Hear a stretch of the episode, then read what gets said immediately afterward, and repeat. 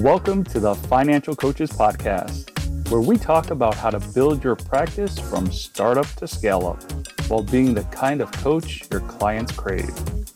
Finally, a podcast for financial coaches. Here are your hosts, Maria Casillas and Cody Sizemore. Well, hello and welcome back to the Financial Coaches Podcast. My name is Cody Sizemore, and I am joined here by Maria Casillas. And we are here to talk to you about, some client stuff, talking about how some clients sometimes have some tendency to self-sabotage, right? So, Maria, I know that you wanted to talk about this one in particular, and I'm glad that you do, because I also deal with this as well. Okay.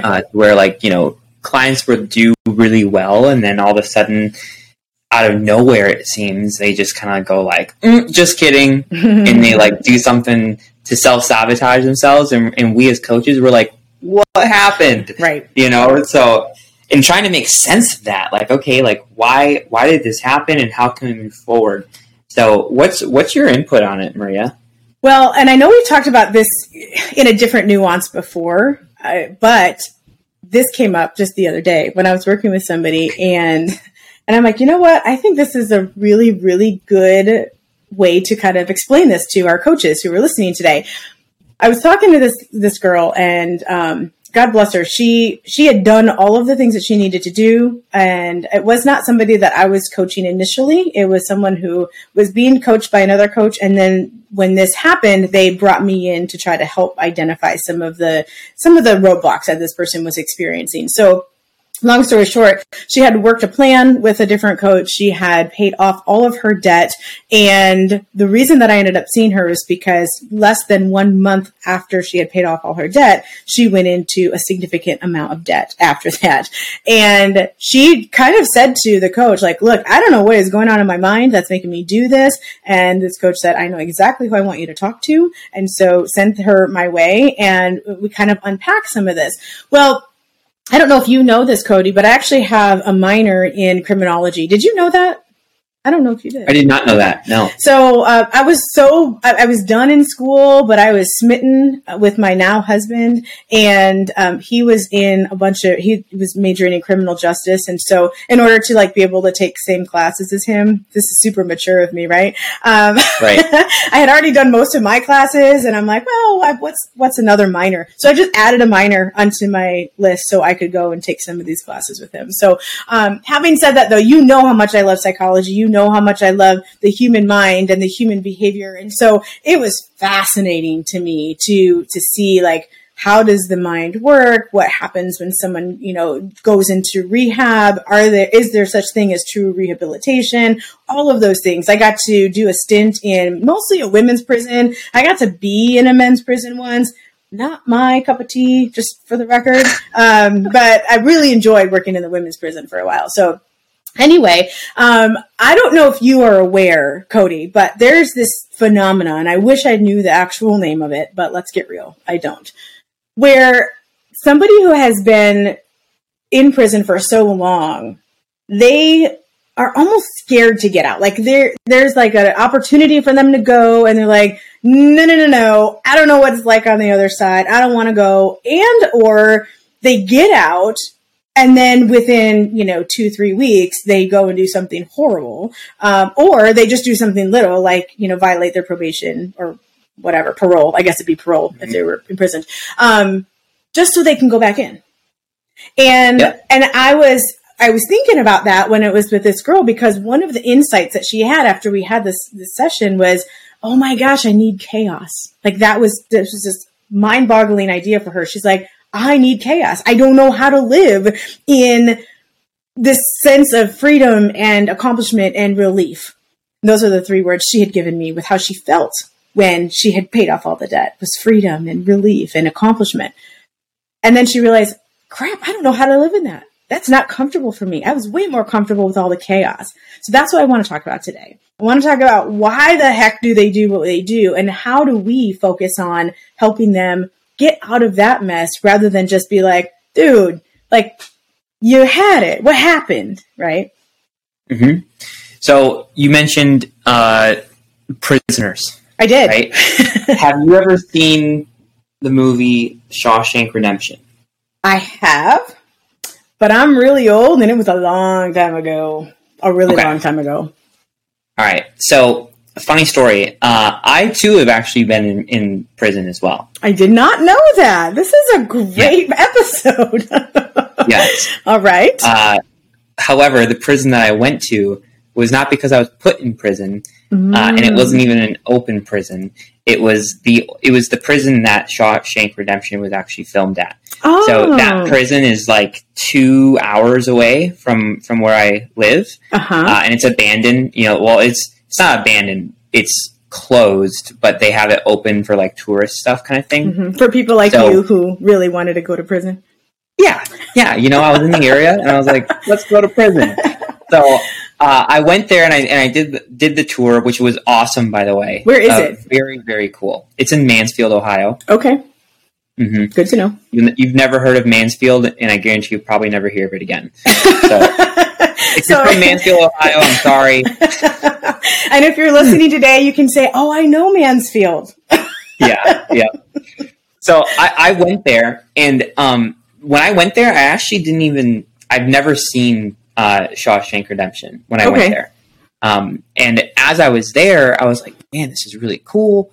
And I mentioned something to my friend and I was like, this would be like a great place to like film a movie or something like that. And he looked at me and he goes, are you serious? And I'm like, no. All right. Yeah. Like what? And he goes, you know, this is where they filmed Shawshank Redemption. And I'm like, oh, well, I've never seen that. He goes, are you serious? And I'm like, yes. So I went back home and I watched Shawshank Redemption, which was actually cool because I was like, I was there. Yeah. Anyways, my whole point in saying this is that, you know, you had mentioned that like, you know, a lot of prisoners, when they try and when they're about to get out, they might sometimes like do something to keep them in, or they get out and they try and get back in kind of thing. Yep. And that is pretty much exactly what one of the characters in the movie did. So, you know, there's a character in there called Brooks, and he's like this really, really old guy, super, super nice guy, like really good person, really good heart. Like, you know, he's been in prison for like 50 years. So he's grown into this like, you know, good person during his time in there. And like everybody loved him, and he was set to get released. And I think like the day before he got released, he actually like pulled a knife out on one of his friends who was another inmate, and was basically threatening to kill him. You know, he had like knives to his throat, like all this kind of stuff. And you know, his other friends who were inmates like stepped in. They're like, Brooks, like, what are you doing? Like, blah, blah, blah. Don't throw us away. Like, you put the knife down, all that kind of stuff. And he basically told him, he's like, I need to stay here. I've been in here for 50 years. I'm 70 something years old. I'm going to go out there. My life is over. What am I going to do? Yeah, kind of thing. I don't know any better. So he was just like super afraid, and he would rather choose living in prison and suffering in prison rather than having freedom. And I think that that's something that, you know, this client that you're talking about, as well as other clients that we experience and work with, probably deal with in their own way. Yep. To where, like, you know, they have those things that they deal with, the chaos, as you put it, or, you know, the suffering, that they're just comfortable with that suffering because they know what it feels like, and they don't quite know what the freedom or the accomplishment or the relief feels like. So it's scary to them. Yeah, absolutely. And then when they get a taste of that, I think sometimes it's just that they don't know how to handle that. And I think sometimes it's that their self-talk comes in, and it says things like, you know, you don't deserve this, or this isn't really you. This is just temporary, you know, this was just a fluke, whatever. And their egos aren't really ready for what that even looks and feels like. And so I want to talk a little bit about, what does it look like to us? So if we're having this conversation today, and so now, because people are listening to this, they're going to see some of this and they're going to be a little bit more able to identify what's going on for some of their clients. But if we had not had this conversation today, what has it always felt like to you as the coach when somebody does this, you know, whether it's them getting so close and then bam, they knock it off, or they get to that spot and then they revert back to old habits.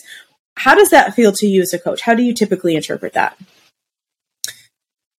When you say, how does that feel? Do you mean like, how do I feel about it? Yep. Or, okay. Yep. So when that's happened to me in the past, it's definitely a bummer. It's definitely a bummer because, you know, I really grow to care about the people that I work with mm-hmm. on like a pretty deep level. Same. And when I see them, you know, self-sabotaging or, you know, intentionally putting themselves in a position to suffer, it bums me out. You know, it's like, I wouldn't want that for my family. I wouldn't want that for my friends, and I wouldn't want that for my clients. So when that happens, I'm like, dude, like, what's going on? You know, like, talk to me. Mm-hmm. Yeah, it definitely bums me out for sure. And had we not had this conversation, where would you place the reasoning for those actions, you think? That's a really good question. It could be a number of things. You know, I think that you had said a word that stood out to me, and you said ego. Mm. And you know, I think that there's a lot to be spoken about that word. Because really, at the end of the day, when something like this happens, where they got themselves out of debt, and then a month later they got themselves back into debt in a pretty deep level, mm-hmm. it sounds like. Mm-hmm. To Thousands. Me, that sounds like it's the fear of change and the fear of the unknown, because they've been so comfortable in that suffering, right? Mm-hmm. And, you know, the ego doesn't like that. You know, it wants to stay in control at all costs, because control is safety. And by ego, like, I'm talking about like your identity self, mm-hmm. right? So, yep. Because if you've never had that thing that you say that you want, then you don't know who you are when you have that thing that you say that you want. Right. And the ego doesn't like that either. You know, the ego likes the known, even if the known is suffering. So getting what we want requires almost like this like disillusion of our self-image mm-hmm. and in the attachment of who we think we are. And this is very terrifying in a sense, because it's almost like the hero's journey. You know, so, and what I mean by the hero's journey is like movies, mm-hmm. like Luke Skywalker, you know. Like, we leave behind like the known world for the unknown, and we have to have faith that there's something beautiful waiting for us on the other side. But that's really, really hard to do when we are comfortable with what we know. Yeah. So we have to have that like disillusion of ourselves and really try and change what we know about ourselves. And that's really hard. I agree. That's really hard. But if you're able to do that, man, you can make a new comfortable, yeah, and a new known. And you put a lot of that so eloquently. It was some things really stuck out. One, especially like being comfortable in the suffering, that really stuck out. A couple other things did as well, because again, you were just so eloquent with that. I want to just point out that in the hero's journey, there is always a guide. And the guide is not the hero in the story. And right. we, as coaches, are that guide for the hero. Right. The hero is... We are not the hero. That's correct. Even though many believe that that's what they're set out to do, is to be the hero in someone's life. And that's not who we are. It's not what we're meant to do in our jobs as coaches. We are meant to be the guide in that hero's journey. And, exactly. And I think we are that... Obi-Wan Kenobi. Yes. I'm about that height too, I think. Anyway, he's really short, right? You're thinking of Yoda. Oh, it's okay. I obviously am not attracted. Everyone just roast Maria in the reviews. You get the 1-star review and say Maria doesn't know who Obi-Wan Kenobi is. Well, is he really tall? I'd say he's average. Well, that's what I am too. See, I was just average. I'm average. Well, I'm average short. Anyway, I am not a Trekkie, but I do know about the hero's journey and I know we're a guide and I don't pretend to know things that I don't know. So yes, 1-star reviews are just fine. Having said all of that, I want us to remember what our place is in that, and also recognize that the hero is going through that disparity in thought and emotion. Like it's frustrating for them. It can't be easy to know that they want something and yet continually be brought back based on just being comfortable in that suffering. You know, so our job is to help them be comfortable with some of the discomfort. You know, to help, I like to say we stretch our comfort zone. So rather than jumping out of your comfort zone, let's just stretch that comfort zone a little bit so that it doesn't feel like something we can't maintain, but rather we just become comfortable with more and more things as time goes on. So yeah, I really, this conversation has been so fun for me because I think so many times we forget that this is where they're at, and it's so easy, especially if we are focused on the numbers. If we've got a spreadsheet in front of us and we're like, but you're so close, like you could be totally debt free in 2 months or less, you know, you just gotta pick up yourself and go and do it. If we're focusing on that, what do you think they're going to hear when we say stuff like that?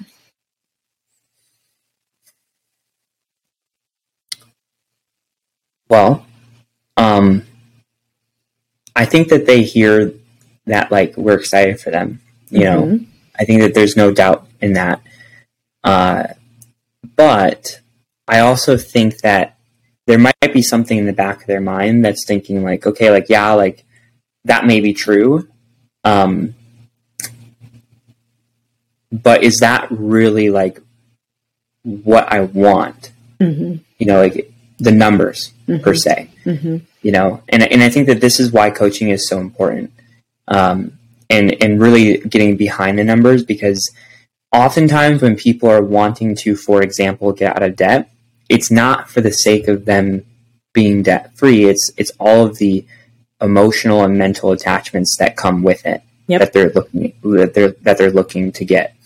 So when we focus on the excitement with the numbers, there's nothing wrong with that, but we have to really make sure that we have those deeper discussions so that we can also talk about what life will look like on the other side. I think And I think it's also important to recognize that when we have that kind of discussion with somebody and then they do slip up, whether they're sabotaging before they get to the end or after they've been released from prison per se, some of the emotional reactions that they're going to have can be pretty dark. You know, they can be they can feel very shameful. And if they don't think that you would be, quote, proud of them, even if they don't meet those numbers, then they might be less likely to come to you and share some of that with you. This particular person that I'm referencing today, when we were talking about how did she feel after having sabotaged, she basically said, well, I didn't feel anything bad. And like, that was her statement. It was funny. It was almost as if she thought I needed to hear something bad and she didn't want to say anything bad. And after a little while though, Cody, after we started peeling back some of those layers and I would ask some questions, we realized that the reason she didn't feel bad is because she was allowing herself to justify all of the things that she was doing. But when she really got down to it, she recognized that she was actually feeling shameful, embarrassed, and regretful. Those were the three words that she finally said. And she even said to me, this was really hard for me to even say out loud because I didn't even recognize those emotions at the time. It wasn't until I'm really allowing myself to feel the feelings that I realized those are the things that I was feeling. And I just think that happens so many times with our clients. And if we're not willing to have them identify those, we can't use them as tools. And that's actually what I did with her is I use this as a tool. I mean, next time that you're going to buy something that is impulsive or compulsive, because that was the issue that she was having, that I don't want you to justify how it's going to affect your numbers, because she knows logically that she can just move some numbers around and it will work. But that was sabotaging her plan every single time. So I asked her for a little while. I said, instead of measuring yes or no based on how you're going to make the numbers work, how will this affect your budget? I said, I want you to ask yourself on a scale of 1 to 6, 1 being I am shameful, embarrassed, and regretful, and 6 being I'm relieved and free and accomplished. How is this next purchase going to feel for you? And she's like, oh my gosh, I have never thought about measuring something according to that type of scale. Never. And I said, well, that's going to be more powerful for you than numbers, because you can logically convince yourself that the numbers will work. And you have to decide, you can logically decide that you'd rather be shameful, embarrassed, and regretful as well. Like, you can convince yourself of that, but at least you're not lying to yourself anymore. You're saying the quiet part out loud. And she's like, yeah, I think that's going to be a lot harder to justify that when I'm using those actual words. So I bring all that up because I want you to realize that this is not all just gobbledygook. It will be if you just uncover all of this and then don't do anything with it. I'm encouraging you to uncover it and then do something with the information. They're giving you a language that resonates with them. Use the language that resonates with them. Yeah. Turn it into tools. Yeah. And tools. That's the biggest thing. You know, like you want to have those conversations with the intent of not just having it be a passing conversation and be like, cool, glad we talked about that. Let's go right back to the numbers. Like, you know, that's something that you can make note of. And then when something like this happens again, you can bring it up and be like, hey, so are you living in line with this feeling or this feeling? Yeah. You know, did that action cause you to do this or this? And, you know, when you do that, then it talks less about the numbers, but more so what's attached to it. Mm-hmm. And I think that's what's honestly the most important. Yeah. And it gives them something, a new perspective to look at something through, you know, it gives them a different lens through which to look. And so I just think that the more that we can do that for our clients, the more likely they'll be to come back to us when they are feeling the need to pull the knife on their friend.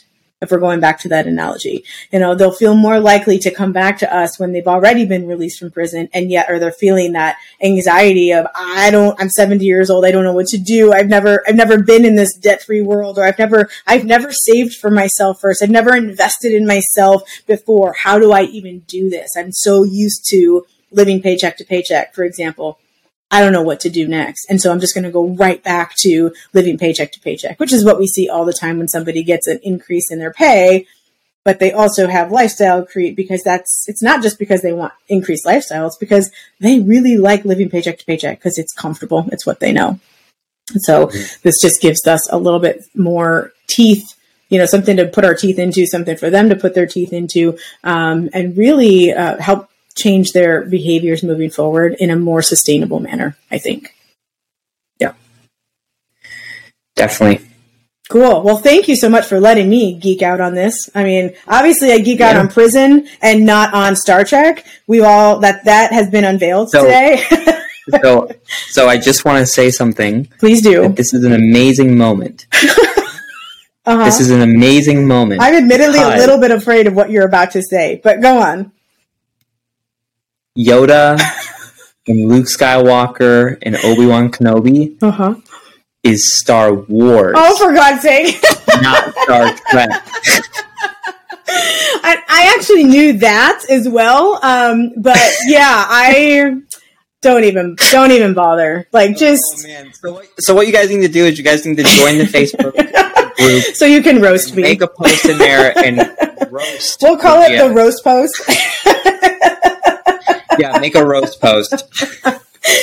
Oh, boy. All right. Well, you know, Cody, I am happy to be the person at which everyone has an expensive laugh. And that's okay. I appreciate that. For the record, I'm 5'1", so we can just throw that out there. That's how tall I am. So whatever character fits that, that's where we're going to go with. And it has something to do with stars. We're good. Wars, Trek, whatever. Yeah. Shut up. Anyway.